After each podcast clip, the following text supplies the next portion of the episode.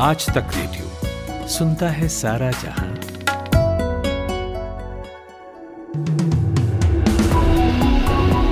मेरा नाम सूरज कुमार है और ये सुबह दस बजे का पाँच मिनट पॉडकास्ट है। दिल्ली एयरपोर्ट पर आज सुबह मॉस्को से दिल्ली आई फ़्लाइट में बम की खबर के बाद हड़कंप मच गया है। पुलिस के अधिकारियों ने बताया कि rescue team Indira Gandhi international airport पहुँच गई है। सभी यात्रियों को सुरक्षित प्लेन से उतार दिया गया है। फ़िलहाल उनके सामान और प्लेन की तलाशी ली जा रही है। आज कांग्रेस नेता प्रियंका गांधी वाड्रा हिमाचल प्रदेश के सोलन ज़िले में एक जनसभा को संबोधित करेंगी। दोपहर करीब 12 बजे माशुलिनी मंदिर में वो दर्शन करेंगी और उसके बाद पार्टी की परिवर्तन रैली को संबोधित करेंगी। सतुलज यमुना लिंक नहर विवाद को सुलझाने के लिए सुप्रीम कोर्ट के आदेश पर आज पंजाब और हरियाणा के सीएम मीटिंग करेंगे। सूत्रों के अनुसार दोनों राज्य के सीएम बीच दोपहर करीब 12 बजे मीटिंग करेंगे। पंजाब सरकार और सभी विपक्षी दल हरियाणा के लिए पानी नहीं होने की बात कर रहे हैं। वहीं हरियाणा सरकार भी पानी पर हरियाणा का हक होने और सुप्रीम कोर्ट के फैसले को सामने रख रही है। ज्ञानवापी कार्बन डेटिंग मामले में वाराणसी की जिला अदालत आज फैसला सुनाएगी। कोर्ट ने इससे पहले दोनों पक्षों की सुनवाई के बाद 11 अक्टूबर को फैसला सुरक्षित रख लिया था। कोर्ट ये तय करेगी कि कार्बन डेटिंग या वैज्ञानिक विधि से ज्ञानवापी परिसर की जाँच करानी है या नहीं। मुंबई एयरपोर्ट से कस्टम डिपार्टमेंट ने 16 किलो सोना बरामद किया है। इसकी कीमत 8 करोड़ 40 लाख रुपए आंकी गई है। जानकारी के मुताबिक ये सोना एक भारतीय नागरिक के पास से मिला है, जो इथियोपिया से मुंबई आया था। पुलिस ने आरोपी को गिरफ़्तार करके मामला दर्ज कर लिया है। जाँच आगे की जा रही है। छत्तीसगढ़ के अंबिकापुर में सुबह करीब साढ़े पाँच बजे भूकंप के झटके महसूस किए गए। नेशनल सेंटर फॉर सिस्मोलॉजी के मुताबिक रिक्टर स्केल पर भूकंप की तीव्रता 4.8 मापी गई है। फ़िलहाल भूकंप से किसी के नुकसान की खबर नहीं है। दिल्ली में तीन नाबालिग बच्चों की पानी के गड्ढे में डूबने से मौत हो गई। सात लोग गड्ढे में नहाने के लिए उतरे थे। उनमें से तीन नाबालिग बच्चे बहाव के कारण डूब गए। बच्चों को डूबता देख वहाँ मौजूद लोगों ने इसकी सूचना पुलिस को दी। महाराष्ट्र एंटी टेररिज्म स्क्वाड ने मुंबई से एक आरोपी को गिरफ़्तार किया है, जो मई में पंजाब पुलिस इंटेलिजेंस हेडक्वार्टर में रॉकेट हमला करने में शामिल था।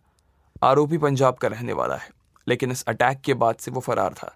पंजाब पुलिस भी उसकी तलाश में जुटी थी। कांग्रेस अध्यक्ष पद के लिए हो रहे चुनाव के उम्मीदवार मल्लिकार्जुन खड़गे को ज़्यादातर सपोर्ट मिलता नज़र आ रहा है। अब कांग्रेस नेता मनीष तिवारी ने भी उन पर भरोसा जताते हुए कहा है कि कांग्रेस पार्टी को सेफ़ पेयर ऑफ़ हैंड्स यानी ऐसे हाथों की ज़रूरत है जो पार्टी को संभाल सके। उन्होंने कहा कि खड़गे के रूप में पार्टी को एक ऐसे नेता की ज़रूरत है जो पार्टी अध्यक्ष के रूप में स्थिरता प्रदान कर सके।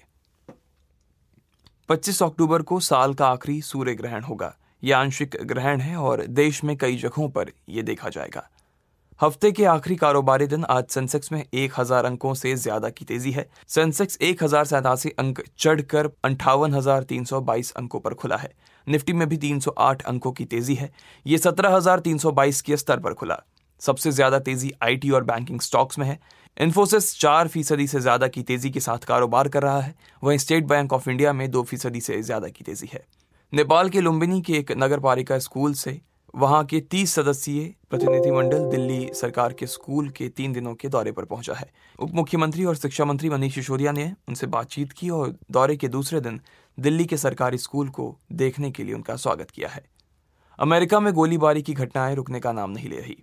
अब नॉर्थ कैरोलिना के रैले में कल रात फायरिंग की घटना हुई। हमले में एक ऑफ़ ड्यूटी पुलिस अफसर समेत पाँच लोगों की मौत हो गई। दो लोग घायल बताए जा रहे हैं। पुलिस ने इस मामले में एक संदिग्ध को गिरफ़्तार किया है, जिससे पूछताछ जारी है। विश्व बैंक के अध्यक्ष डेविड मालपास ने कहा कि भारत ने सामाजिक सुरक्षा कार्यक्रम बेहतर तरीके से तैयार करने और उसका लाभ गरीबों तक पहुँचाने में डिजिटलीकरण का अच्छा लाभ उठाया है। मालपास के मुताबिक, विश्व बैंक की गरीबी पर हाल की रिपोर्ट के अनुसार कुछ देश नकद अंतरण प्रणाली और डिजिटलीकरण के माध्यम से कोविड 19 संकट के प्रभाव और गरीबी को कम करने में सफल रहे हैं। चीन के शांघाई में कोविड केस बढ़ने के बाद स्कूल, कॉलेज और अन्य संस्थाओं को बंद कर दिया गया है। मीडिया रिपोर्ट के मुताबिक, शांघाई में कोविड के सैतालीस मरीज़ मिले हैं कल, जो पिछले तीन महीनों में सबसे ज़्यादा है। दो मरीजों को छोड़कर अन्य सभी क्वारंटीन हैं। तो ये थी सुबह दस बजे तक की बड़ी खबरें। हम दोपहर एक बजे और शाम चार बजे आपसे फिर मुलाकात करते हैं। आप सुन रहे हैं आज तक रेडियो।